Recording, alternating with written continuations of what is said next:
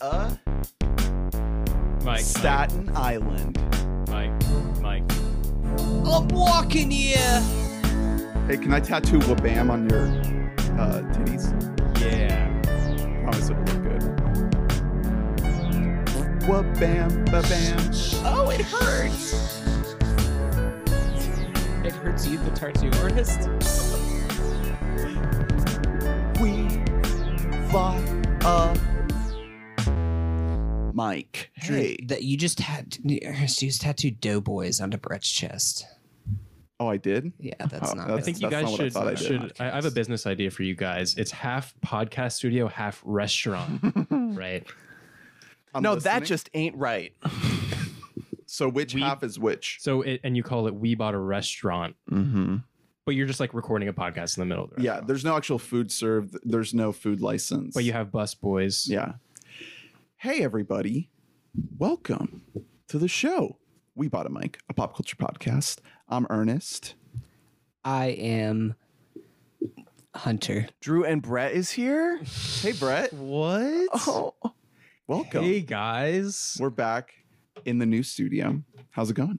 Good. This is a fantastic studio. Are you so happy that the coronavirus no longer exists in Florida? Yeah. Um, don't wear a mask. Mhm. Don't wash your hands. How weird would this movie be if everybody was wearing masks all the time? I'd be like, damn, that's real life, bro. Some real shit. Is that how movies are going to be like moving on? Be like, is that Pete Davidson or is that Skeletor? Because he looks like shit. That's the one thing I kept thinking in this movie. It's like there's going to be a whole like relic of movies where like nobody nobody knows what's coming. And then it's all going to be incorporated into the story. Like, isn't this silly? We have to wear masks. That's probably what people thought about uh, movies after 9-11, which is how Pete Davidson's father passed away. which is not mentioned at all in this movie. No, they I think the whole intentionally changed movie's that. about that. I'm glad they didn't do that. No, the whole, the whole yeah. 9/11. why on? Yeah, why would you make it like a patriotism movie? Yeah, because then it would be about 9 11. I Yeah. was You wondering. can't just have it be a thing in the background. I guess that does make sense that they didn't do it because uh, I we are talking about King of Staten Island, the new uh, Judd Apatow joint on this podcast, and it's semi autobiographical about Pete Davidson's life, but they do notably change how his father died uh, from dying in dying during 9-11 to dying during some uh restaurant or house burning down Random or normal something like ass that. Yeah, just a random Boring. fire. And I was I was wondering why, 9/11. because I thought that it was going to be more of a heroism kind of a thing about like, yeah, he went there like during our country's time of need. Yeah, that would suck if it were that. Why would you want it to be like kind of a becomes that. pro America like type deal? Like it, this is a this movie did not need more going on. It's a Judd Apatow movie. Yeah, I don't think it's I, I don't think he wants to take a stance on politics. And I also, right yeah, and I also don't think that Pete wanted to fully cash in that much on exactly what happened to his own father. You know, like I don't think he wanted to be like, no, look at my father. He was a fucking. he already does that enough in real life. oh, oh. Sorry, fe- Pete. poor I didn't, fellow. I didn't mean it to sound that shit. oh. but okay, so first of all, we just saw this movie, like literally right before recording. my jaw is still on the floor. and uh, second of all, it's the one of the many movies that has seen a direct to video on demand release after theaters shut down a couple months ago. Uh, and this is actually my first time seeing one of these, uh, you know, coronavirus fallout release movies. I know you saw Trolls. I saw Trolls World Tour and Never Rarely, Sometimes Always. Okay. Both Okay. that went. Never Rarely had a little bit of a limited theatrical release, but then they just kind of pivoted so that more people could see it to straight to VOD. Yeah. Uh, Trolls, of course, will win Best Picture this year, so Yeah. I had to rent that day one. Got to stand. Yeah.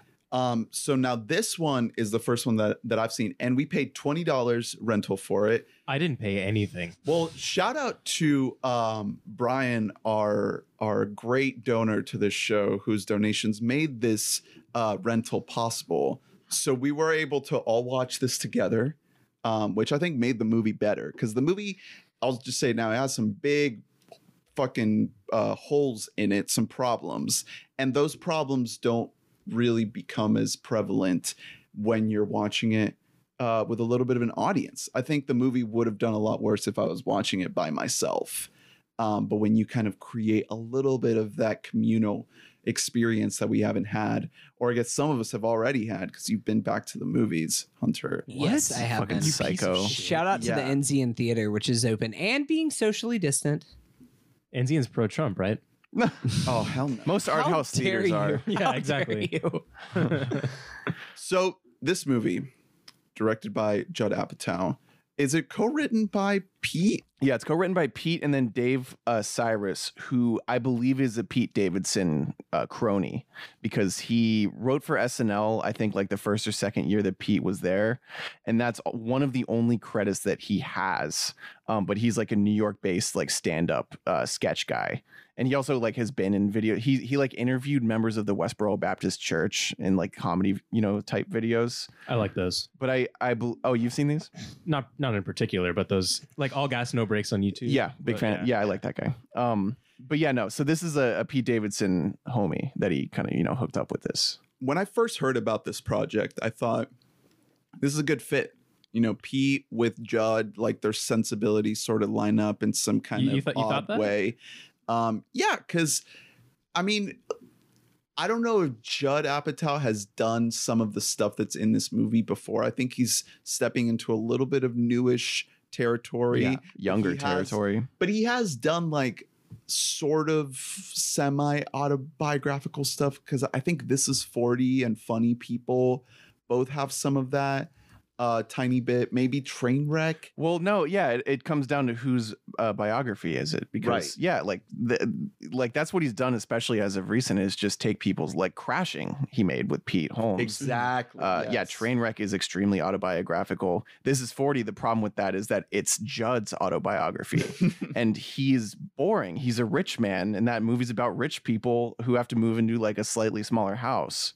Um, so this is more interesting than that, and all around better than that. I would so say. his his producing credits are actually more impressive than his director credits because his director credits are only uh this is 40 knocked up this train wreck um funny people and the 40 year old virgin Well, and also, I mean, h- huge for TV. I mean, you guys already mentioned Crashing, but Girls, he was a big part in that show, especially getting that off the ground. Um, Freaks and Geeks. Superbad. Freaks and Geeks, uh, bunch of uh, Maccabee, of Maca- course, not early on.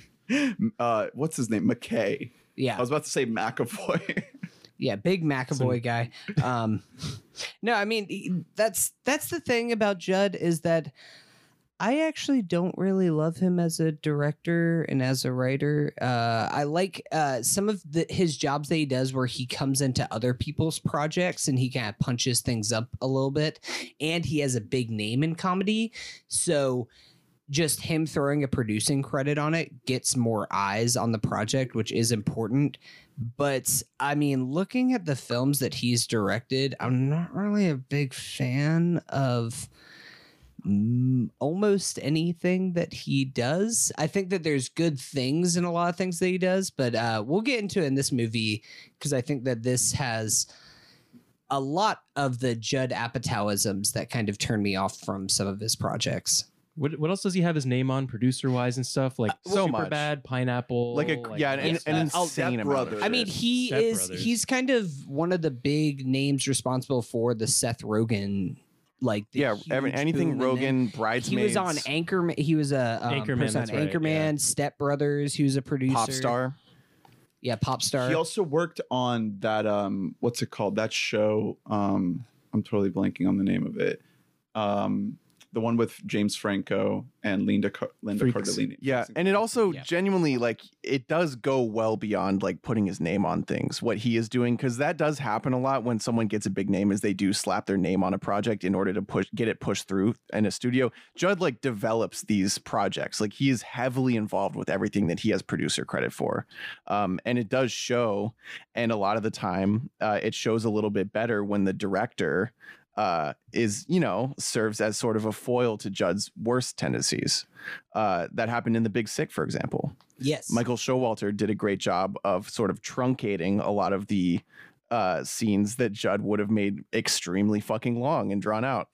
Uh, and the result Yeah. was a you know one of the strongest Judd affiliated movies. So this movie, one of the things that holds it back the most, it's it's fucking long. It does not need to be two hours and 20 minutes. which is weirdly kind of on the shorter side from a lot of Judd's projects, but it still feels 30 minutes long, which is I mean, that's that's the problem with so many of his everything that he directs and that he is the head honcho for like funny people is the best example in my mind because i think that the first hour and a half or so or so of that movie is absolutely incredible and then it keeps going for like another hour and an hour and a half and you're like I've never seen it. i think that uh watch the first hour and a half and you'll be like this is excellent i love this That's kind of how I felt about this. Like for this movie, the first half, I'm like really vibing with it.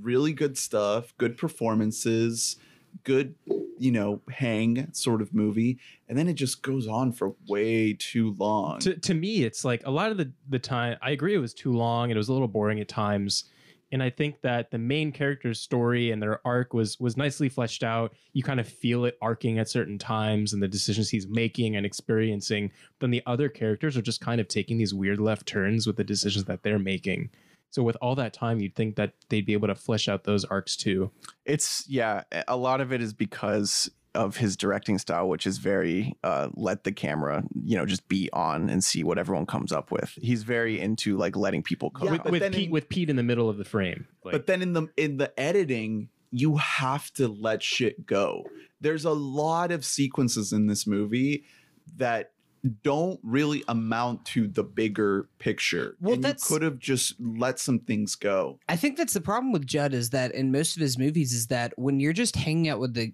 the characters, that's when it is the best. And then the plot he kind of like forces to happen and you're like yeah, but I don't really like there's this disconnect that happens because I'd rather when there isn't plot and conflict, it's almost like that's just an afterthought in his mind. Is like, okay, we'll get through these scenes. It'll be funny people improvising, saying funny things.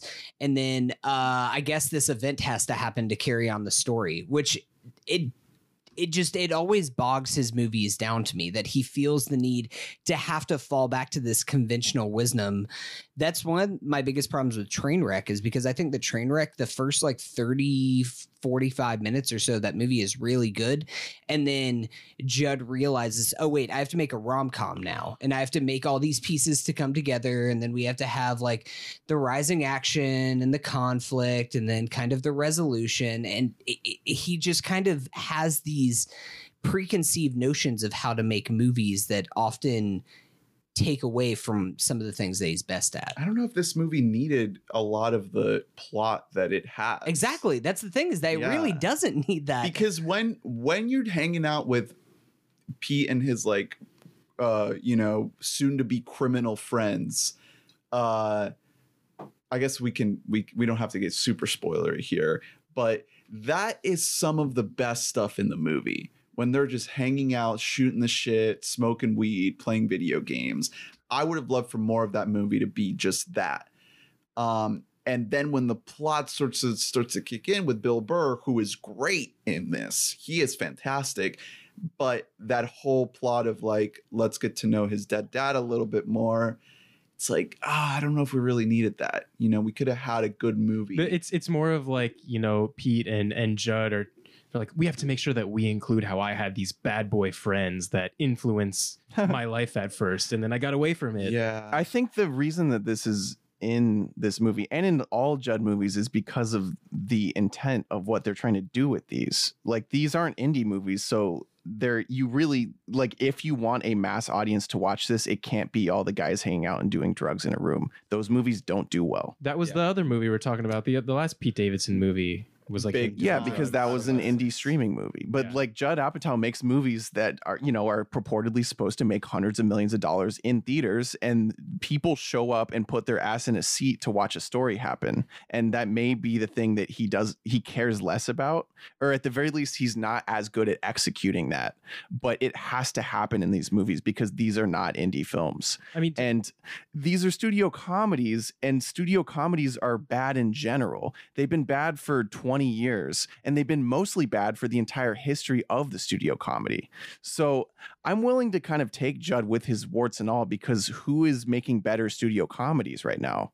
And in the past decade. yeah, for a very long time. Yeah, it's not happening. Like there's just there's not anyone else doing it better. There is a better way to do it, but those aren't getting made because Judd has so much muscle in Hollywood. I mean, that cast. he Yeah. gets shit done So and this, he has flaws, you know. this movie has a fantastic cast.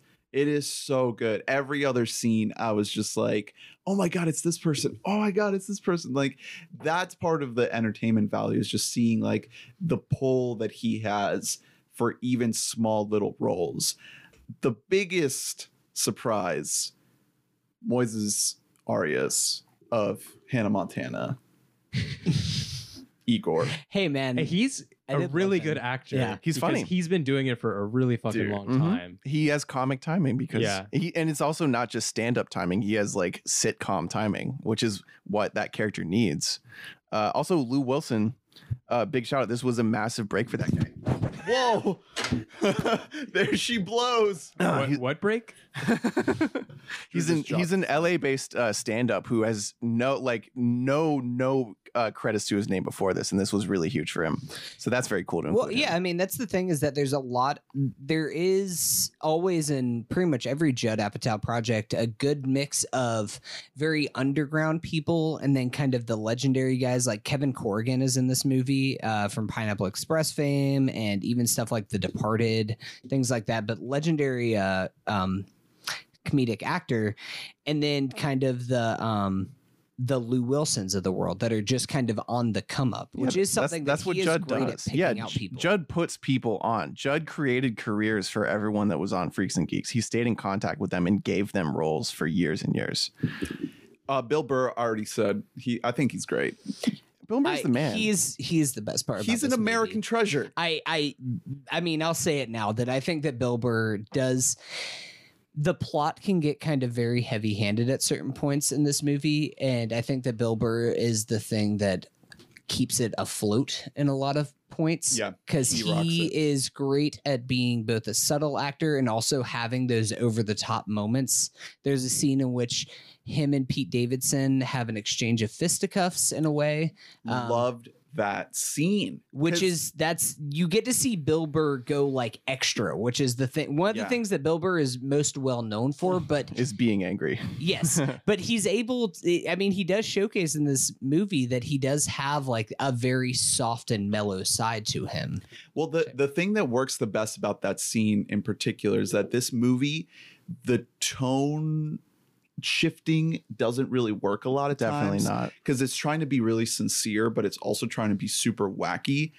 And when it overlaps, it usually doesn't work. But that scene, it does fucking work, and it is so effective. Yeah, I agree. They they need they needed something like that to get the movie going where they wanted it, and it feels natural and it's exciting. Yeah. I don't want to get into spoilers because no, it's but it's it's both sincere and wacky because Right. you they're having a fucking real ass argument, and it's it has its heaviness that the story needs, but we're also like laughing our asses. I, off I like at it. that um, you're you're prepped for that because of how fighting is incorporated into the story prior to that in a in a comical way. Yeah. But then there's a it which balances out the heavy handedness of what's actually going on. That's why that worked for me. Um, also, Marisa Tomei is in this movie. Who is great? Yes. Um, Just a friendly reminder to everybody that Marisa Tomei is 55 and she Mhm. is still one of the most beautiful uh, creatures on this planet. And I would die for Marisa Tomei. And also, she is an unbelievable actor. Like, I think that Marisa Tomei will forever be underrated as an actress. I feel like she will never really get her I- No, she would have had a better career if she'd come along now. Right, exactly. Like I think that she she was a too early Yeah. person. In this movie, I think there were a few moments where it felt like she was not as comfortable with improvising because uh, then as the other actors were because she is not a comedian and not an improviser. Well, Uh, she's better in the scenes with Bill Burr because her she, Bill Burr can do like in that dinner scene and stuff Mm. like that because Bill Burr can do a lot of the heavy setting up and stuff like that, and then she can just come in with like a, a jab Yeah. or two. And that's and that is the thing that often happens in Judd movies is, you know, actors will spend their entire life training like Meisner technique or whatever method that they learn and then Judd's like, "Yeah, just kind of wing it." And they're like, "Huh? what?" And we're there were gonna just- turn the camera on. Yeah, see what happens. So there, yeah, there were a couple moments that were a bit uh, iffy there, but she, yeah, she's an incredible actress. Steve Buscemi. He, he was he was the highlight of the movie for me. Yeah, he doesn't have that much to do, but he has at least one scene. The dinner. That one that one scene was like my favorite scene. Yeah, Yeah, Yeah. he, He acted the fuck out of that. he's amazing. He's also an American treasure. Yeah, which is good because before that, uh, he had all of his appearances had been in really corny scenes that were not so good. Yeah. Like all the, you know, the scene where like, no, the kid can stay. I Yeah, well, that the, the, shit. vibe, the vibe that I got was like he's not being asked or wanting to improvise because there's no way that his monologue was improvised. That's what I was No gonna way, say. Was. I feel like Judd was just like, "Hey, Steve, we're just gonna turn on the camera and you just do your thing." And Steve was like, "No." Steve is like, "No, I've been acting for forty years. I won't do that." Um. So let let me see if we can talk about any other um non-spoilery things. Um. I- I mean, the plot itself, like we Uh, said, is not get- the best, but I did want to bring up bef- like before we got into spoilers, we should talk about like Pete and his performance and kind of how he's perceived. yeah, So we need. what- yeah, Pete in general is a big topic, right? what did you think? So my my thoughts on Pete are like I saw that other movie he did, and he's I think what he does really well, and you'll know if you watch him on like SNL, is that he can pull out those genuine reactions. A Mhm. lot of that is due to the improvisation, so that gives a lot of authenticity to the character. But other than that, like you can kind of feel him reading the lines a little bit. Is he Mhm. coming into his own? Maybe it's kind of like an Adam Sandler kind of thing when you're watching an Adam Sandler movie. And I, I know there's been conclusion uh, observations drawn like that between him and Adam on like SNL. Their roles are the yeah very similar, Yeah. like what they do for the show. Uh, he I don't he will not have the career of Adam Sandler. I'll tell you now because Adam's thing is he secretly works his fucking ass off, Right. and Pete does not, and I don't Yeah. think he quite will. Uh, I I kind of like Pete despite myself. Like he is he does have natural charisma. The I think the issue with him is the same is true of a lot of like younger, you know, budding stars. In the right light, he looks like a megastar. And then in other shots, you're like, get this guy off of my screen. Mhm. And the aesthetically, that actually kind of matters more than anything else. Uh, comedically, you're I think you're dead on, Brett. He has chops for reaction shots. He is naturally funny. He has physical comedy. There are a lot of like when he's like he's doing the boxing scene, uh, the way he is like wringing his arms around. That's just physical humor, and he's doing a really solid job. So he's a natural at a lot of things, and the things that he's not a natural at, I you know he would need to work hard to improve, and I don't know if he's going to. I'm not- because of who he is. I'm not sold on him. Even after watching this movie, I I I don't know. He is kind of like a he's a caricature. Like he is this larger than life Yeah, ridiculous person. And in this movie, he's asked to do a lot of serious acting that I frankly don't know he's 100% capable. But but serious acting framed by like Judd Apatow. right. Yeah. But there's a lot of silliness too, where it doesn't always fit because the movie's trying to be serious. So I just don't have a clear idea of him. On, on SNL, he does a lot of things that is this caricature in a serious situation, and it really works for SNL. So there's like a little voice in my brain in certain moments in this movie telling me that it's like an SNL sketch because it's like that same sort of setup of a crazy ridiculous character in a super serious situation um so i don't know i think he's good but i'm not 100% sold I don't I don't know if anyone is. Well, I mean, that's the thing is that like he does have that affectation to him where you believe in him even if he's given you no reason to yet. At least no reason as to like trust him in what he's going to be. I've seen his stand up before. I talked about it on the podcast. It wasn't a great stand up hour. He's not really on SNL that much. Some of his acting is kind of hit or miss, uh, like we kind of alluded to already. We can get more into specific moments and spoilers. But there is something about him, and maybe it is just the fact that he's already like almost a household name despite not really doing much. Part of that is Ariana him being on SNL. A lot of that is due to him dating Ariana Grande, which is very unfair to him that he's kind of had this pressure on him. And I think that maybe it is part of his aesthetic that he's like a like a sickly dog that you just want to take into your arms and just like I believe in this. Yeah, I well, and he believe has I can ultimate get him back. underdog. Yeah. he does have the natural thing. You look at him and you're like, I want to like you. Like, Yeah. like, like, do something that is going to make me like you because I'm already halfway there, bro. Just like, just you know, meet me, please. And then sometimes he doesn't. yeah, you're like, I, I don't want to see him get punched in the face. yeah, exactly. You want to. It's. I mean, it's the Sandler thing. You you look at Sandler, like young Sandler, and you're like, I gotta, I gotta see what this guy's gonna do. Sandler's like, I'm gonna punch you in the face. Hey, watch out. No, but but Sandler doesn't look like he's been smoking two blunts a day for 14 years. Well, yeah, that's the difference. Um, but that also Yeah. makes Davidson more of a appropriate avatar for current times for in which the- for everyone is smoking two blunts a day yeah. Sandler's and having a bunch of tats. it's it's a pro, it's approached in the opposite way with Sandler. He's like extremely manic, like freaking out. You know, and then this it's guy's like completely mellow, opposite. mellow beyond belief. Yeah. Exactly. And it's also not fair to compare this man to Adam Sandler because Adam Sandler is a unicorn who our generation doesn't fully understand what he was when he burst onto the scene. He was one in a 1000000000 Mm-hmm. Uh, and we like it, Pete Davidson. His life is not going to go that way. That doesn't just happen. Uh, I, I could see a sickly Pete Davidson thriving in the world of COVID nineteen. yeah, I'm sure he is.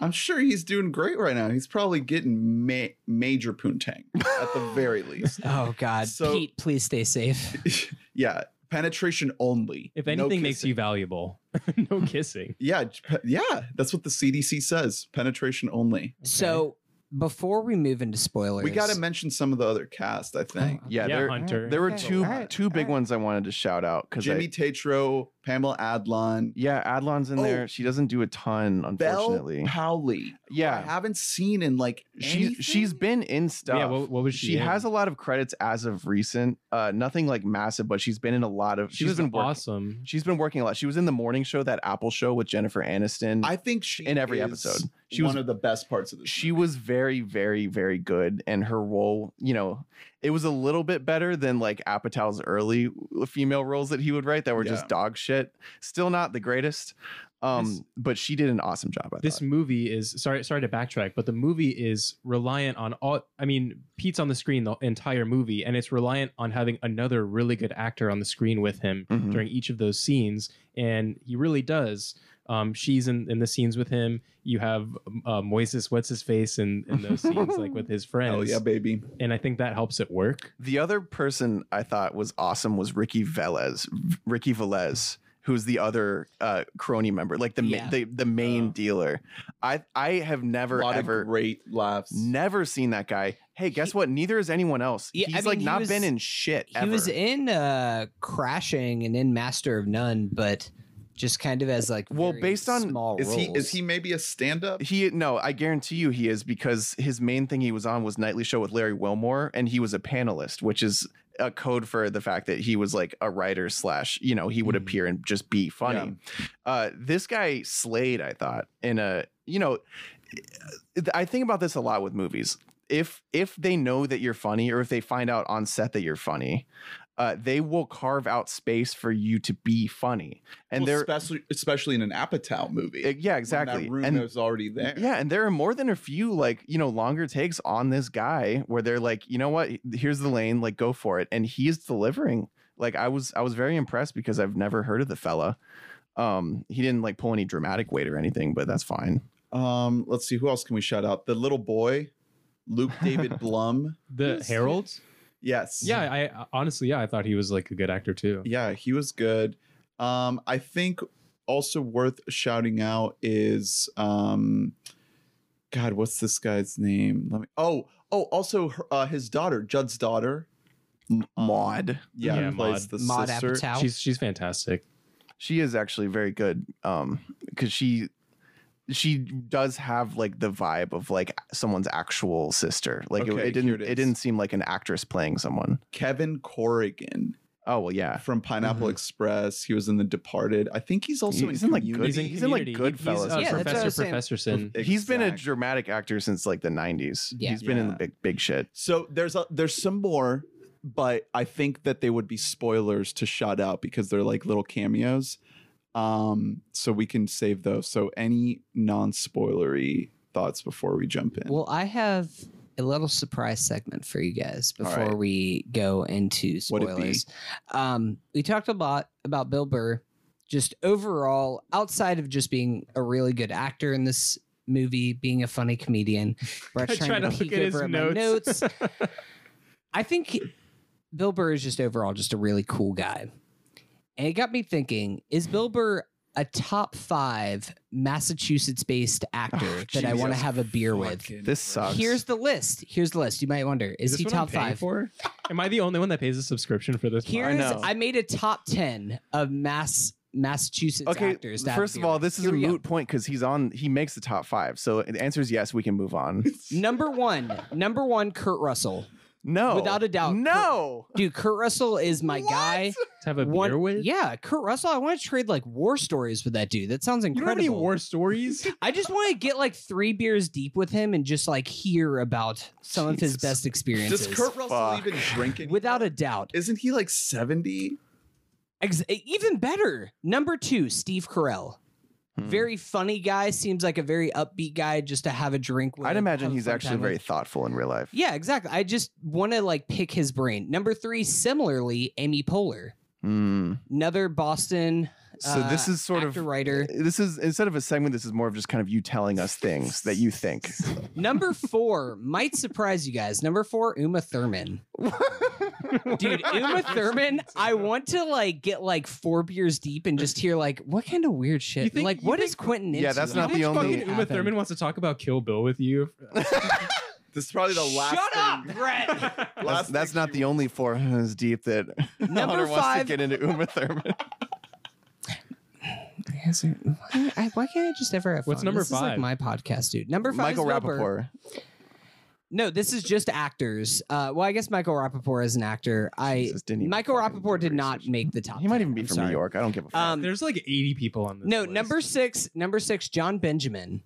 cool. Low key, just want to hang out Cool. with You John mean Benjamin. H H Jon Benjamin? I- is there's a different? My name guy? is John Benjamin. He's a guy I'm a fan. who I would imagine he's so rich and his job is such coasting now. I bet he like has an opioid problem. Well, uh, uh, fine. Then I'll like do some fucking Yeah. dope with John Do Benjamin. oxys. Uh, Jon Benjamin, I mean, most people just know him now as the guy from Bob's Burgers, which I will say, Bob's Burgers is a show that we would never that we never talk about on this podcast, but it's just like a consistently pretty good show that's on network television. Solid show. Um, and also he's just a very very funny guy who will never get his due. Number seven is Matt Damon. That- Really good, That's so low. really good, just natural sense of humor. That's super low, man. He's in my I- top five. I'm telling you, I'm, I'm going to surprise you guys. Number eight, John Krasinski. Would have been higher five years ago, but I think that he's a little bit full of himself now. Yeah, He's now- post uh, Good News Network or something. Post all of that shit. He's That now made a thing. quiet place. He's a successful filmmaker. He's like well into his marriage with Emily Blunt. I don't think Still a cool guy. I don't think that Krasinski has a thought in his head that's not about his career. Well, that's the thing. Which is is true that of five most of years these ago he would have been higher. You would have you would have asked him. So John, how's it like fucking um your wife? And he'd be like, "Yeah, I've actually never had sex Um, with uh, anyone." He'd be All like, well, it's these- actually really these good kids for are my career. Um, number nine, Chris Evans. Also, Okay. you might say low, but I Chris Evans would be like a guy who I just want to get drunk with, learn some more about the Marvel universe, the about best. Feige and everything, and then just also talk about the socks. He's like off my Um, list. Number 10, this one might surprise you guys. James Spader. Spader, you hear Boston that Legal. you hear Good that and at first you're like, "Ew, no, what?" and J- the- who's on the but just get him drunk and just I want to know more about like his method and everything. He seems like deeply a fun guy. Some notable What? omissions for you guys. Notable omissions. I'll go. Where's the I'll, Mark? I'll rap- Where's the I'll rapid fire through these. These you are might be noticing by the way. no Mark Wahlberg, He's a hate Affleck. crime guy. no Ben Affleck. Yeah.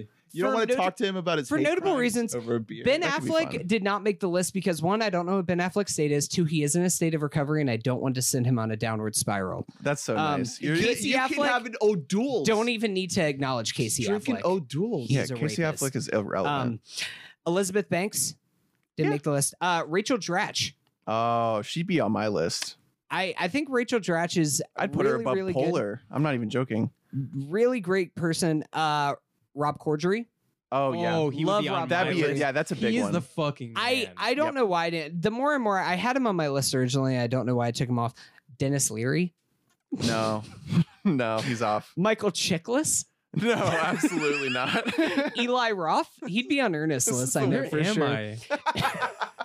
BJ Novak, Mindy Kaling, uh, Eric Bogosian, Mm. Frank Vincent. My number one is Sean Clemens. Uh, Erik Per Sullivan, also known as Hey. Dewey from Malcolm in the Middle. Here's here's some A couple other, other people who have been on the list for a while ago. Holy shit! Louis C.K. Oh no. Off the list now. Dane Cook. Dane Cook, not on the list anymore. W- and he was. He would have been. He would have been number one. Like when if come back to me whenever I was like 13, I was like, yeah, I'd Yeah, have what's what's that with Dane special middle fingers mi- middle finger circle where he stands in the middle of the audience? Dangerous circle. Dangerous. cir- I don't know. Middle Harmful finger if circle. swallowed. Middle finger circle. Penn and Teller. Mm. Penn and Teller.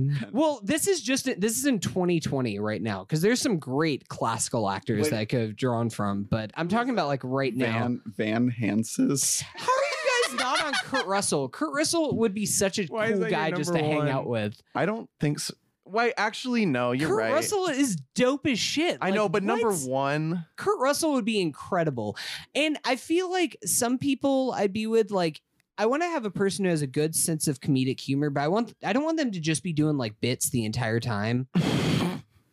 I want to be able to like just like That's chill where with we. this guy. That's where we differ in opinion. I mean, I want to be able to do bits with them. Carell and Poehler, I feel like I could I could get down their bits. Nobody's John going to be doing bits with you while you're having beer with them.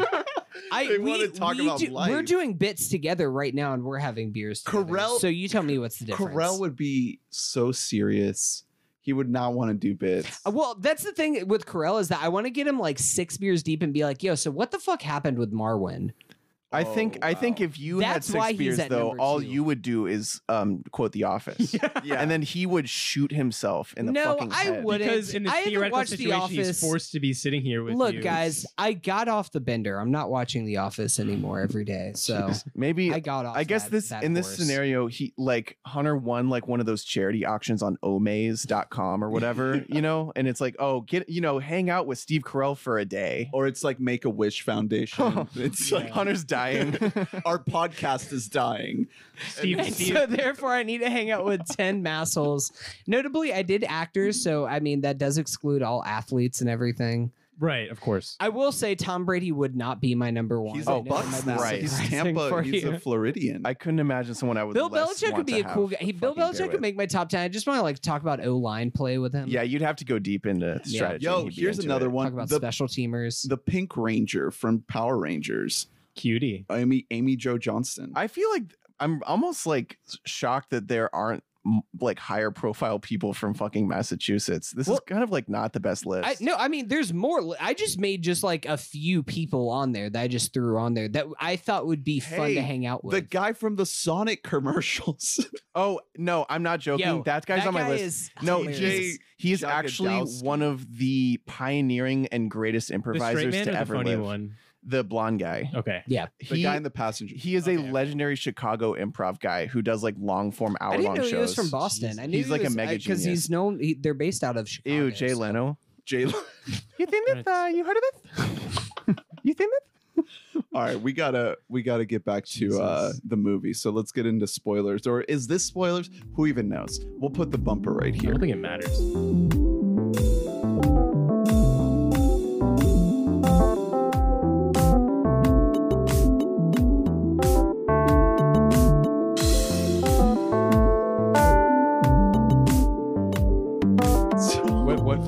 Just ruin all my bits. I try and just come in with a creative, fun idea. I- Geena loves it. Davis, not on your Hey, list. look the Bill oh, I meant Cosby. to put her on my Bill no-go Cosby. number number one, Bill Cosby to have a drink with. Number two, Louis C.K. Number three, Casey Affleck. Number four, Donnie Wahlberg. Hey. well, welcome Ronnie to watch Donnie Donnie. welcome to watchmojo.com. yeah. So She's explaining this. That her the video, just like Hunter's been explaining this. yeah. So the scenario for this video is like I get to just like chill with them and There's there's a guy on YouTube that makes fake watch mojos that are like top ten reasons Nickelback is awesome, or like why Metallica sucks. It's really funny. that's quality. dude, nice. I'm coming, I'm uh, coming in with one of these surprise segments every single day. Next time, next you time is going to be uh, top ten. It'll be completely unrelated to what we're talking about. It'll be like top ten uh, Massachusetts colors. These Wait, are just so was so was Bill Bird number one? Yeah. Was Bill Bird number one? Number one, yet again, He white. didn't, even, he didn't even say Bill Burr. Bill Burr wasn't even No, on the Bill Burr honorable was in my top five. No, Bill Burr was number five. Which number was he? he was number one? five. He was number Oh, okay. five. So Bill what- Burr who would be the greatest to hang out with. Ahead of Bill Burr was only these four people: Yeah, Holy reiterate it again. Shit. Kurt Russell, Ernest is gonna fucking kill you. Steve Carell, Amy Poehler, and Uma Thurman. Uh, Uma. Okay. That is so deranged. Dude, Uma Thurman is dope. How dare you say anything about a national treasure is like it because Uma of the Thurman? Fall Out Boy song? Fuck I right think I off, figured it okay? out. I want to ask. Well, I just want to get her drunk enough to know, like, yeah. So did Quentin do any weird feet shit? of while course with he you, or- did. She doesn't want to talk about it. Well, yeah, get drunk and talk about her trauma. well. Here's the. So here's the scenario. I am her shrink. Mm. Um, By the, oh, speaking you know of which, your therapists get you drunk and. Jeez. Uh, speaking of which, uh, speaking of trauma, we do need to give a lot of credit to Marisa Tomei for uh, doing a pretty good job at pretending that Bill Burr is attractive in any way because he's one of the ugliest men on the planet. He looks especially bad in this. Movie. He looks awful. He looks so goddamn pasty. It's- dear God. It- yeah, it's really interesting how he looks in this I- movie. I, can't. I could not stop looking at his uh, fucking hideous face. I know you definitely saw it, but did you guys see The Mandalorian on Disney Plus? Yes. Shut up, Ernie. Ernie was pointing at me when he said it. He, I definitely saw it. Fuck you. you could have kept that a mystery for the listeners. um, he looks phenomenal in that show. He did. He looked I- badass. I didn't particularly like that episode. Yeah, not but the best episode, thing. but he looks great. He doesn't look like pasty.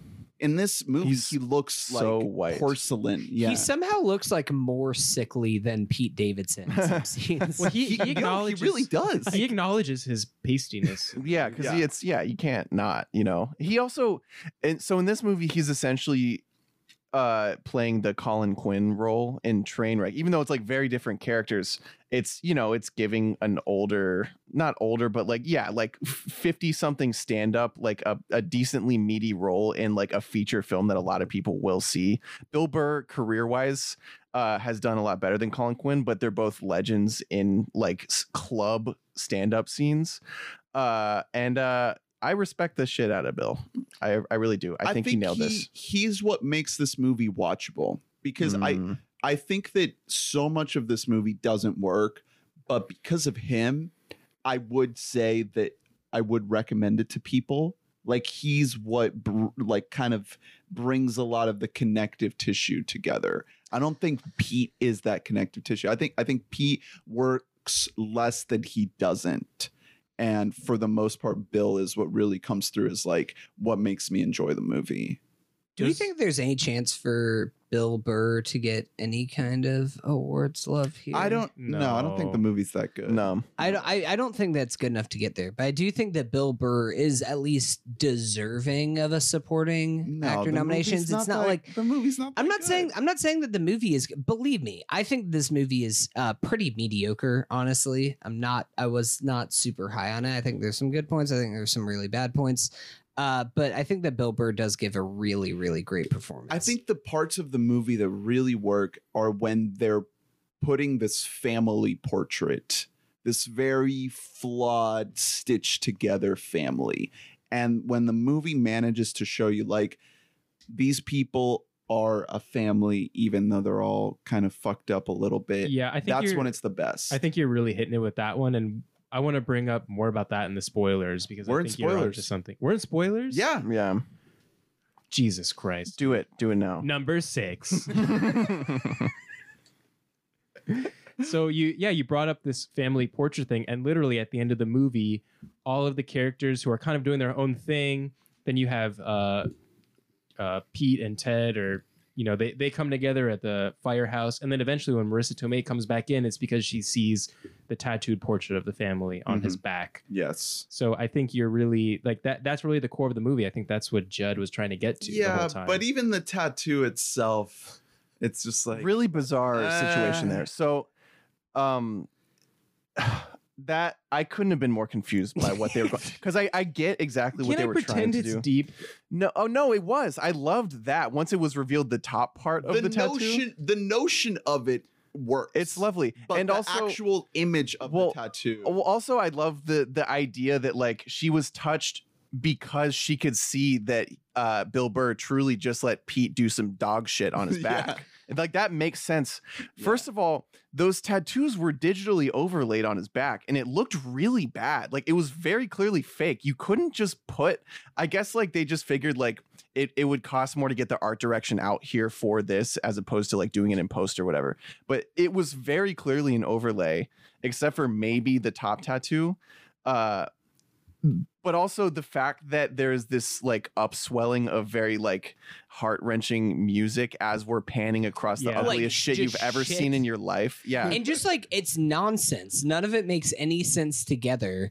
Like it There's just like a Star of Oh, David. I that's the thing is that it's like played f- so many things in this movie and a lot of Apatow movies. You don't know whether you are supposed to be laughing or whether you're supposed to be moved by this moment that you're in. And that was like the ultimate moment where you're sp- like you see it and you're like, "That's hideous." There's like, like, a I'm right, there's a right way to do that. I think he's done that properly in the past. Yeah, he definitely has. He's pulled it off. It didn't work insanely well here. Um, yeah, and I I get the sentiment of a what I said before, but then also b how Pete did everything that he said he didn't want, which I thought was like a fun. I don't know. It was a fun thing for their dynamic because you somehow just know that Bill's going to be okay with it.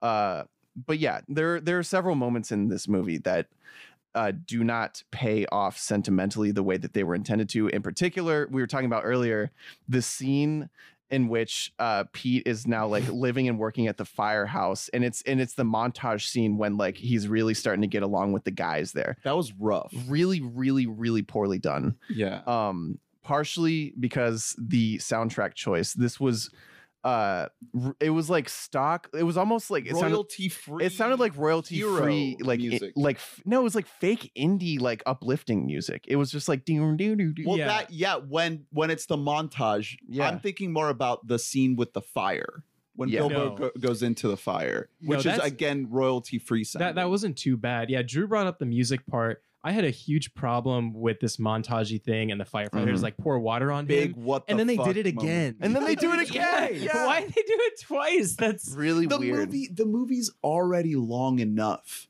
like that to me you could take out like you could take out that whole firehouse segment of the movie and save yourself close to an hour Marisa Tomei didn't give a fuck that he spent three days in a firehouse. right but That was- that you was- could yeah, that was sell weird. the idea of pete reconnecting with the memory of his father in such a shorter Yeah. amount of time. Right. you could have done that in one seven scene. minutes. Yeah. I'm talking about like a, you have a setup scene You and then you have have a scene Steve where he's there. Well- like you have just seven minutes right there instead of a half hour of the movie, and that's so many. Ridiculous. That's that's just one of the many things about this movie where it's just like it's unnecessarily long because we got like a chuckle here and there in some of those scenes, but it was unnecessary for it to last that long. it was more like I didn't have a problem with it being in the movie. The problem is you could tell that like there were a lot of things that were cut out of the movie. For example, uh, the idea that uh, Bill Burr was in the same fucking unit as Pete's dad when he died never addressed. He lies to Marisa Tomei about it in the beginning,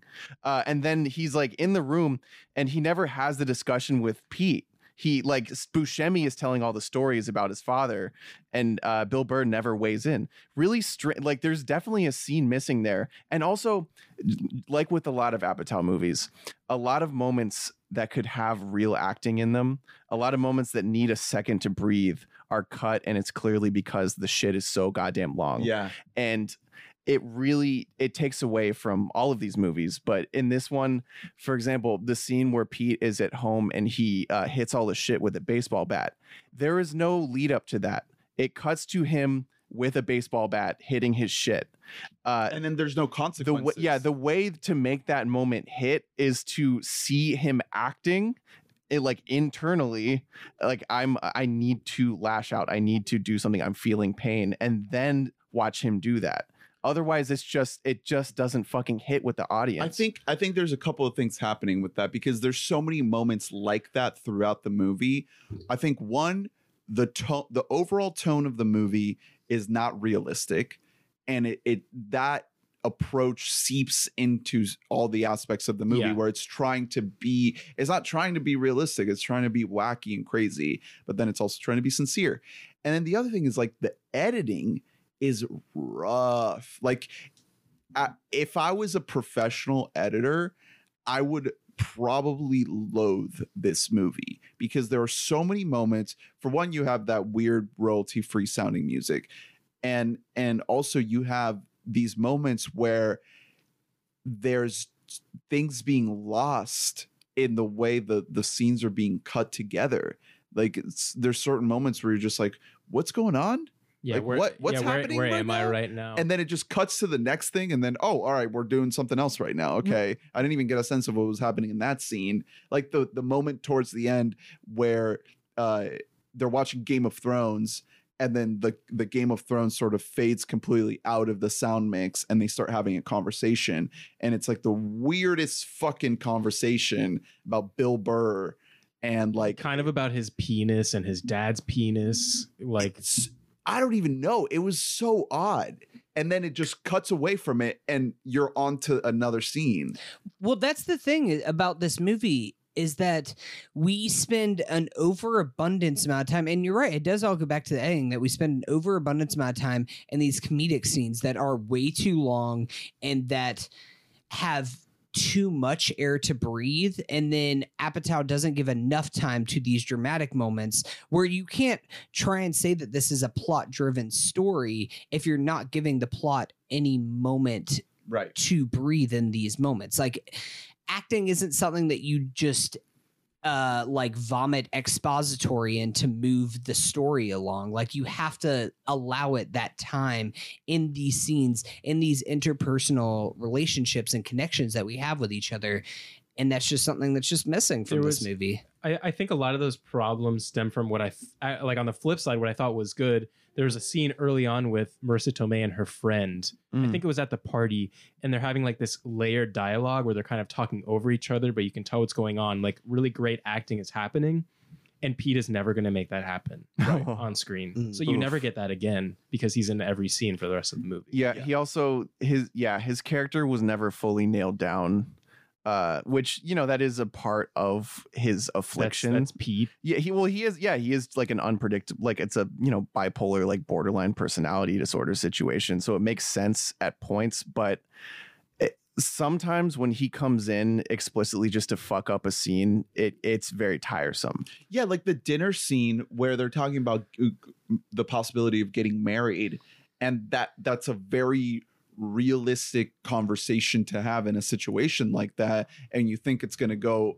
in a in a realistic way and then here comes Pete Davidson being like oh uh, got to get the fuck out of here. Let's get the fuck out of here. I'm it tired just it just kind of it goes beyond the realm of being uh relatable and like his whole deal is like you know this natural charisma that makes you want to relate but this character is not behaving in any recognizable way. It's not a human Yeah. way most of the time. a lot of the payoff is relying on his dad being just like him about being super likable. So then you kind of think about his dad as also like you're trying to balance his dad being this really likable charismatic guy that also does coke and is also pete davidson but is a hero. They, yeah they kind of i think they just kind of made pete suck too much in this movie. I think that they could have done a little more to make him like funny at least. Yeah. like he could have been funny to other people maybe. Like everyone's like all right i i listen that kid's a dick but you know he he's redeemable. Everyone keeps saying that but i'm not seeing much of that in his character. Exactly. Yeah, because the movie doesn't make you feel that all the way. There's certain moments where you're just like,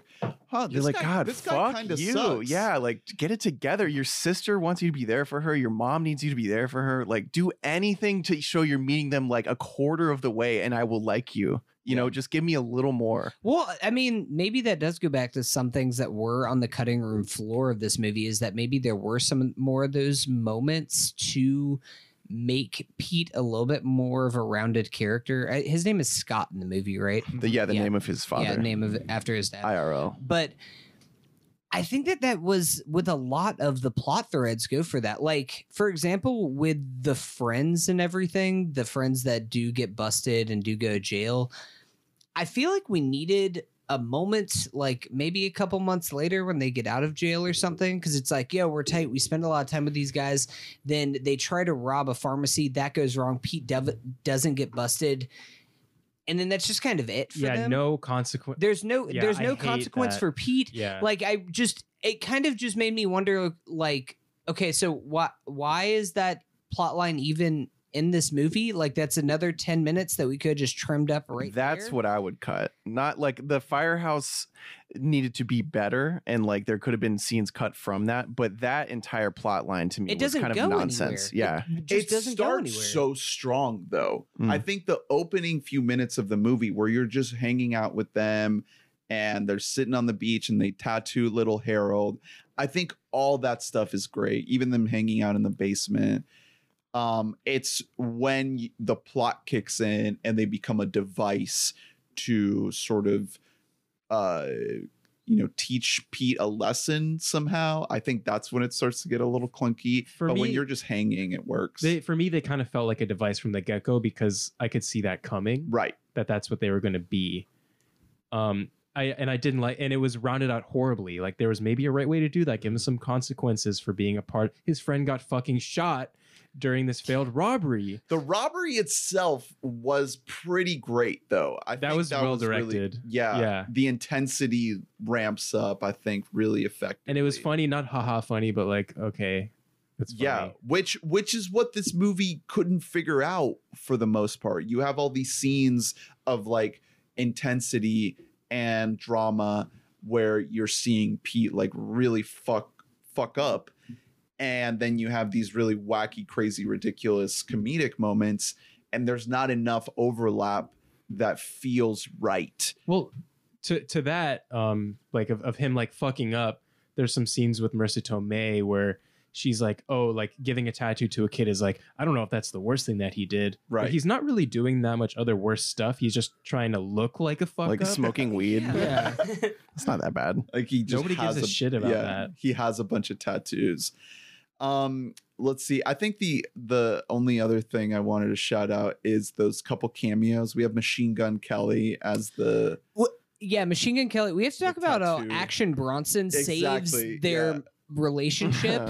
better Action Bronson is the kind of the hero of the story. better Action Bronson in this movie than in The Irishman, which he is great in The Irishman as the uh He's a good actor. the um, the coffin seller. I, didn't, I Um, didn't see that. great great little scene but in this one he is like tearing it up in the emergency room in a you know for all the unrealistic stuff in this movie the uh, emergency room where a stabbed man the uh, shot or stabbed man has to just sit there and bleed out and wait while paperwork gets filled out Hey, guess what? Only in America, bitch. yeah exactly exactly judd has his pulse on or His finger on the pulse. He has his pulse on our fingers. Judd Apatow is alive. um so yeah movie was okay i think i had a good time mainly because we all saw it together I I'm gonna be honest. I would anyway. Uh, these are the types of okay movies that I have time for. Uh, Apatow style movies. Yeah. I hate okay movies when they are uh, entirely plot heavy. Like action movies that are okay, I cannot stand to watch Gotcha. because uh, a moment of cool action does not hit me in the same way that like a moment of like true funny does. And- And there are plenty of moments of true funny in even the worst Apatow movie. So I'd rather watch those than watch an okay movie that's about like a court case. You know. what, what do you think was the funniest moment in this movie Oh, I don't know. I, I couldn't even answer that. What what do you guys think? I, the funniest moment to me was the idea of uh, the almost uh, purposefully bad directed um, or badly choreographed fight between Pete Davidson. that was very funny. That guy was funny. Bill Burr. oh no, not Burr. I was thinking of the boxing. Oh, match. well, that one- that guy one was was very restaurant. funny. That he one was was really good. also great, but also I just like when he throws I him just in the started pool. laughing at it because Yeah. it just looked silly that Bill Burr is just like picking up Pete Davidson, just throwing him around. So I think I think the best uh dialogue scene is the Steve Buscemi monologue, but the best like overall scene is the fight because of what I mentioned earlier, because it feels like this moment of sincere drama where they're having this like climactic fight. Um, but you're also like really entertained by it. It's funny. It's really, really funny. These two guys are really gelling uh comedically, even though it's this this dramatic fight. I think that scene really works. The problem though is that once that moment happens in any other movie, it- it would end 20 minutes after that scene. And in this movie, we have like over an hour left in the Yeah. movie past Mhm. that scene. because we have all the fire firemen stuff after it. exactly. Exactly. It's yeah, the dramatic side is tricky. Um, like you said earlier, Brett, a lot of a lot of Pete's reactions actually really got me. Like he had a lot of good like like two second takes, particularly when uh, Bill Burr won't stop making sports references. Bill Burr's jokes. He's reacting to, but in in my eyes, I'm watching Bill Burr make jokes. Yeah. he's so fucking good at that, Dude, and you have great. Pete Davidson laughing at Bill yeah. Well, before before that, when he's not when they're not getting along, when he just won't stop referencing sports things, telling him telling Pete to get Yeah. his shit together, and the look in Pete's eyes is almost like like like sadness. Like, why are you putting me through this? I don't know what you're talking about. there were a lot of those little moments, and then the side characters got me a lot too. Moises did a great job. so Um, short. Ricky See- Velez, though, I thought was like a, a standout side There's- character. There's something I can't get out of my head that I have to bring up. I have a huge problem with in this movie. So uh, one thing I like about the movie is during Pete's arc to being like a good person, he's on these walks with these two kids who are Yeah. both like good actors. That's and they're good. talking about superheroes, and that was really great. And then you cut to Bill Burr walking his son, and they're talking about the superhero, and he's like, "Look what Pete drew for me," and it's drawn so well. So then you think after that, maybe the tattoo on the back of Bill Burr is going to be like a well, half decent. So that's the thing that I think that is the answer to how how to do this tattoo pan shot. The tattoos should be like really well done, but they should be all the trashy shit that Bill Burr doesn't like. That's the middle ground they should have reached because they're ugly. They're poorly done. And it, it does make sense because drawing is easier than doing tats, I guess. Like if you haven't if you haven't done tats. But they're very closely, they're really close knit because you draw it out first and then you, Oh yeah, but it's you know it's it's a different process. So I would imagine that like even a good artist, it takes him like a shitload of time to be good at that. But the setup was he's good now. Yeah. They set it up. and that's why Bill Burr's him to be like, good. okay, yeah, you could give me a tattoo. I saw what you did. Yeah, so it should have been it should have been like trashy and like Bill Burr would have been like, "Ah, you son of a bitch." Well, it looks good. That should have been the fucking end. The like the choice to make them ugly was such a miss in my opinion. So you go you go from the beginning of the movie, this guy who's tattooing a little 10-year-old boy to And and Moises. to the end of the movie where he's tattooing the same kind of shittiness but to his theoretical father figure. yeah. The, the, art direction on those this- tats was not great in general. Well, I didn't really understand Pete's arc in this movie because it's like he doesn't really end in much of a better place than when he started. Was Pete Davidson ever gonna end like as like a, was he gonna own a, was he really gonna own a restaurant at they the end? No said way. no, not like he was gonna own a tattoo restaurant because that's a stupid fucking idea, anyways. But to have him have some kind of personal growth, and the most we get is that this guy who he did once hate dropped him off to see a girl who we've had two scenes with to get to know, like that. I just I I, I didn't just- mind that actually. I well, I didn't mind where it ended up if it didn't try to rely so heavily on conventional plot dynamics to get there. I just I didn't love the journey to get to that destination. right, right. The journey set it up like he was going to have some kind of a big breakthrough. And I- he just did it. I was kind of okay with where he ended as a guy, um, because I think that kind of reflects if I were like, not that I am, I don't want to presume anything, but to me, that reflects where Pete's at because he's still someone that like is very open about being extremely flawed and like constantly making very public mistakes. Uh, and I don't think that's going to change overnight. You know, I don't think there's like, I don't think there's any moment that's that's like a a movie thing to me. Is like you have a moment of like, I'm different now. Yeah, but then the movie loses its protagonist in a way where you have this kind of expansive cast and they outshine your main guy. Well, that's yeah, that's a bigger problem. Yeah, well, and I think that I don't like I said, like I don't have a problem with an unconventional protagonist that doesn't just end up like the hero at the end of the day.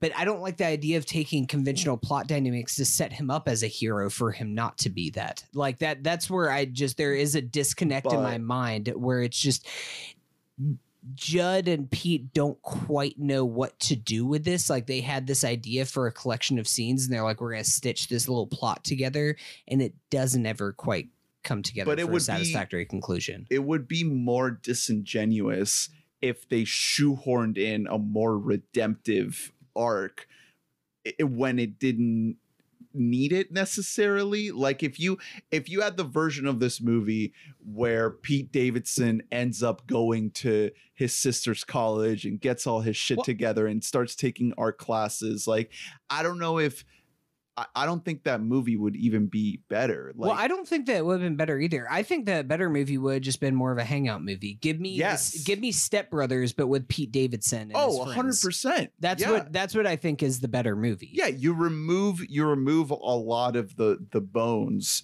of it and you're left with like pete uh maybe getting into some criminal shit with his boys and dealing with bill burr as a uh, dating his mom on the side sort of deal which then you lose the firehouse stuff but in my opinion that's a lot of the bones of the movie that's what's giving it this like kind Yeah, this is not this is not one of the best um Apatow movies. It's not.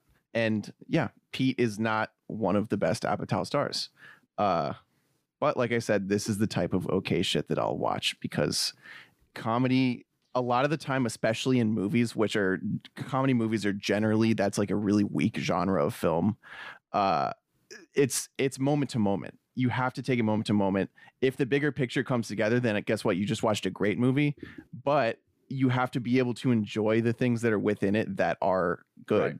and there are plenty of good Yeah. in this Because generally, uh, what are our other options as far as studio comedies So- go right now? So yeah, that that Dog comes- shit. That leads right into my point. So what do you say to the people who are asking themselves right now, should I watch this movie? It was what twenty dollars. it's not and- worth twenty dollars It's not worth. So we we've already been kind of in this space for a while where you could watch kind of whatever you want, maybe having to spend three dollars to rent it.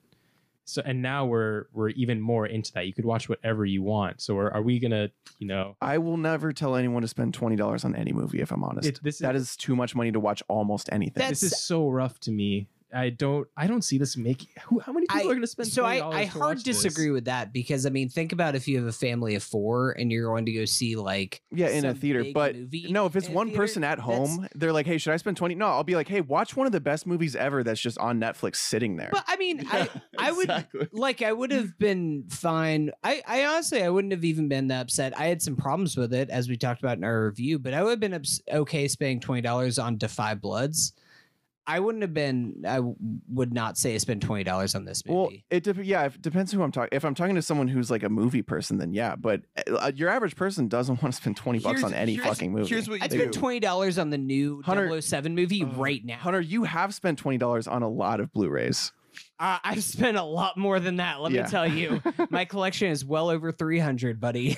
Here's what you do. Christ. you get together with your friends um you don't touch each other don't touch each other don't breathe on each other don't spit in your Don't- general direction. Don't podcast together. yeah definitely don't podcast together and split it five bucks each maybe two bucks each if it's 10 of you then you're really risking it yeah, that's a big. That's a. we have another problem if you're getting together with like ten people. Um Here's the thing: just one of you guys just rent it on your phone, then get fifty of your closest friends to huddle around your phone while you play it. yes live stream it on Instagram. I do have a question. What is your guys' favorite Judd Apatow movie that he directed, not Um, produced but directed, forty year old virgin. Probably 40 year old virgin. Yeah. which is his first movie. I really like Knocked Up. I like Knocked Up 2, has not aged great. I enjoyed Trainwreck. I thought Trainwreck was better than this, probably. I Oh, mean, definitely. Maybe if I rewatched it, it, it wouldn't. I don't know. I think as I think big that of this, a- and, this and Trainwreck are pretty even in my mind. I, I did not love Trainwreck. Dude, Bill Hader is perfectly honest. amazing in Trainwreck. Come on. He He's is, fucking amazing. but it's it's so similar to all of our thoughts on King of Staten Island that I think that the first 30 minutes, 45 minutes of that movie are great, and then plot happens. And then Judd Apatow is like, oh, wait, I have to make a rom com. I, I think it's definitely better though. It, it has it has stronger emotional ties throughout, and also LeBron James is great and Well, also uh, the I mean it's the rare Apatow movie where uh, it's written by someone from the female perspective, so we actually get both sides because then you know Apatow and like whoever is co-writing are gonna give Hader more of the love interest. Like Right. Hader gets his own scenes. Uh, our love interest in this movie does not get her own scene ever, and uh, it would have been cool. but when she does get time, I think she does a really, really good job because she is um the closest thing we get to really embodying why this movie's even called King of Staten Island. I don't know if Pete really embodies the title of the movie. Hmm. I, there's nothing about him that really like makes me buy it. yeah. But, but when I see her, um, Ke- Kelsey, I really think like, wow, this is a real Staten Island person. Like the way she talks, the way she dresses, the way she moves. Um, even there's li- even little bits of Marisa Tomei's performance, like little uh moves that she makes with her face sure. and her head sure. that I felt like, okay, this is could be a real person from this real place. But I didn't really get a sense that uh um the King of Staten Island was like a worthy title for this movie. Well, my favorite scene in the movie was whenever Kelsey says to Pete Davidson, Who do you think, yeah, the king of Staten Island is something? Mm. Really, I really love that. Well, I think that's all for this week, folks. you know, I was really disappointed this wasn't a crossover with uh what we do in the shadows. I was really hoping that the the Just vampires would Staten. Island fan was going to come out. Yeah, come on, where are they at? I guess this whole movie's set in the daytime. You thought, did you think it was going to tie into um uh what's the movie that we saw uh, a couple months ago with Hugh Jackman that's also based on Staten Island? Oh, is it? Yes, it is. yeah, Bad Education. Bad Great look for Staten Island this year. man, Staten Island glowing. Actually, it might not be a, the best look for Staten Island. Staten Yeah. Island hasn't looked the best in both. Of I'm these pretty sure that's Long Island anyway. Oh, is Bad that Long Island? Yeah. Oh, Oh, okay. Never fuck the fucking island. Those New York islands, I can never keep them straight. the big city, New York. Pizza. I, I remember I grew up on Staten Island. I had to take the ferry to get to work every day. they they still do. they still take the In the pandemic, That's like the only thing they can. there's probably a ferry stuck out there that's just all the way infected, and they're like, "We don't want it. Nobody wants it." I remember Mark said that he could swim the bay. He drowned. He couldn't make it. The Bay. The, What Bay? the The Hudson. Okay. this is like Alan Shemper in a Wet Hot, you know? The bubonic plague. And That's like not a real, no human has ever talked like that. so, so this movie ends in Manhattan. So, are we getting a King of oh, Manhattan, sequel. boys?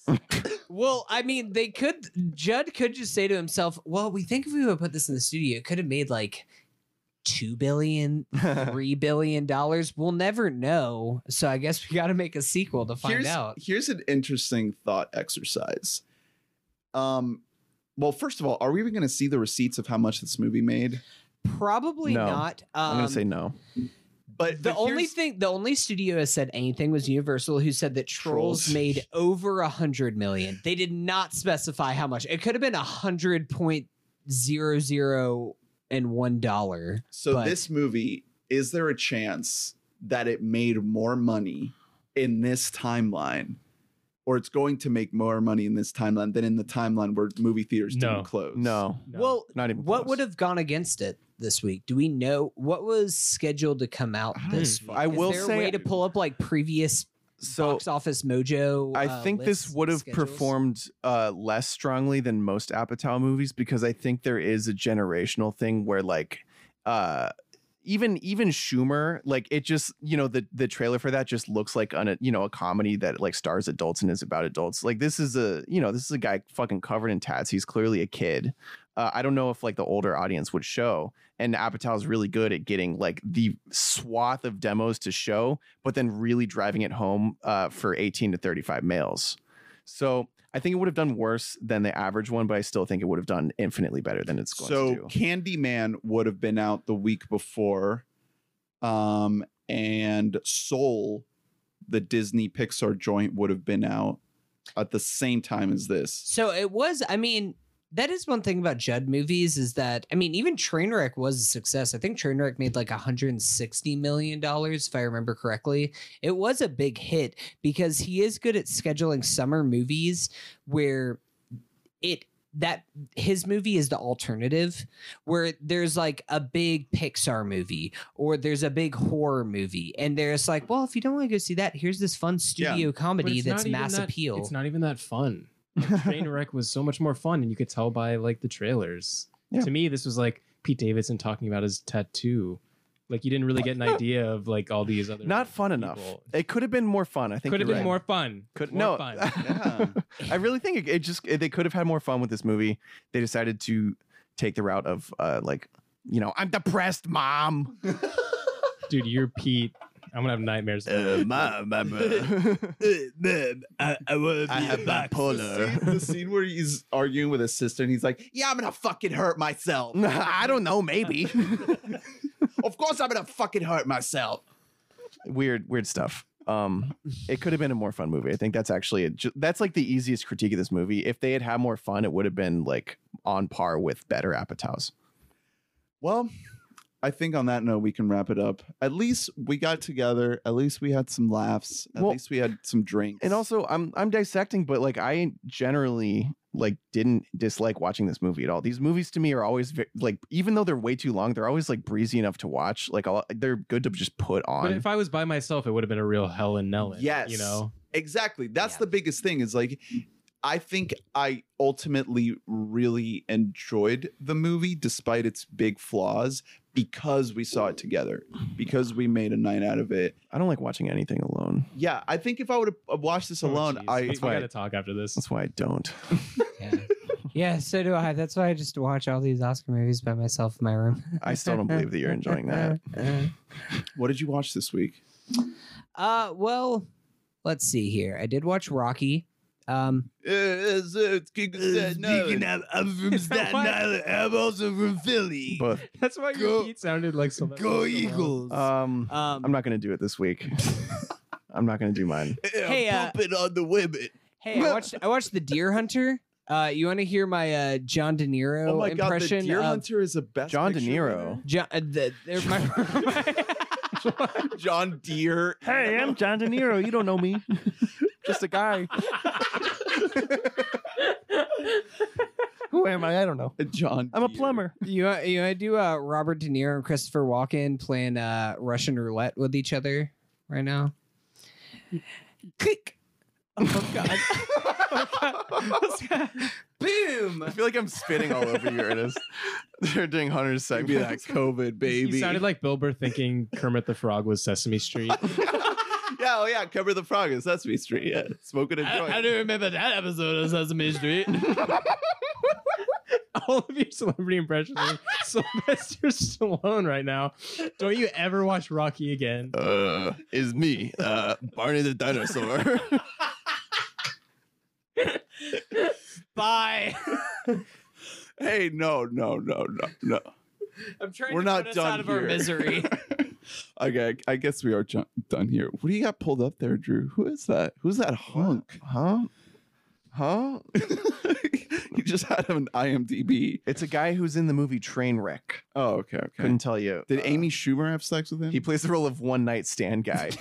He's one of four guys who plays one night stand guy. All I remember that movie. John Cena looked so stiff. Like his muscles look so hard. I That's was how like, he looks. I was like, I would not enjoy having sex with that man. Mm. I need some like something to grab onto. It's like it can't be like steel metal. And what about Bill Burr? Bill Burr He has a big, apparently thick he has cock. a yeah. Apparently, he, A big, thick, I meaty can't believe we almost finished the episode without mentioning Bill Burr's yeah giant that was schlong. that was the best part about this movie which i feel like bill burr wrote in his contract he's like all right cool judd i'll be in your movie but you have to have a scene with two characters where they just like talk about how big my penis is and you have to have a separate scene where they talk about like how i'm so good in bed I I don't know. To me, it, almost the joke is that to me, I think Bill clearly does not have a big penis in real life. I don't think that you become that guy while having a giant dick. do you think, that his penis is the size of his red caterpillar mustache on his that'd be pretty sizable? Yeah. He's a f- big fucking mustache. it's thick all right. well, Well, I think we can finally end it on Bill Burr's Perfect giant place to end. big old dang along. So thank you, Brett. thank you, Brett, for coming on the show. ju- just really quick. What? Dang along. I want you all to remember that that's what that's the word that he just used. dang along.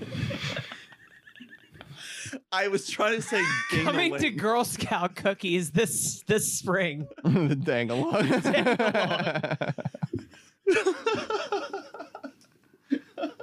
I was trying to say ding a ling. no, I know what you were trying to say. ding along. no, exactly. Dang Dang along. All right. Well, thanks for sticking around. Thanks for listening. Follow us at We Bought a Mic on Twitter. Send us your money if you want. Thanks, Brett, for donating.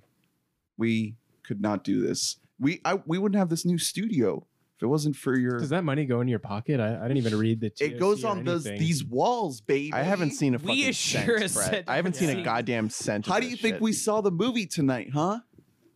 That's true. I'll cash app you for that one. No, you don't have to. I already want. did. I'm gonna start sending you invoices for my appearances on this pod. It's gonna be like Um, like I- two gonna be like dollars. seventy cents. yeah, an episode. Yeah, because we got to we we have an overhead that we need to, you know, these mics ain't cheap, babe. babe Baby. I can't. Hey, look at me. I'm Bill Burr. I got a microphone and These shit. cords don't pay for themselves. Holy There's Hey, electricity in here. Jeez. You want to spend another 45 minutes talking about how Bill Burr's a closeted Red Sox fan in New York? All right, we gotta go. Bye. We gotta go.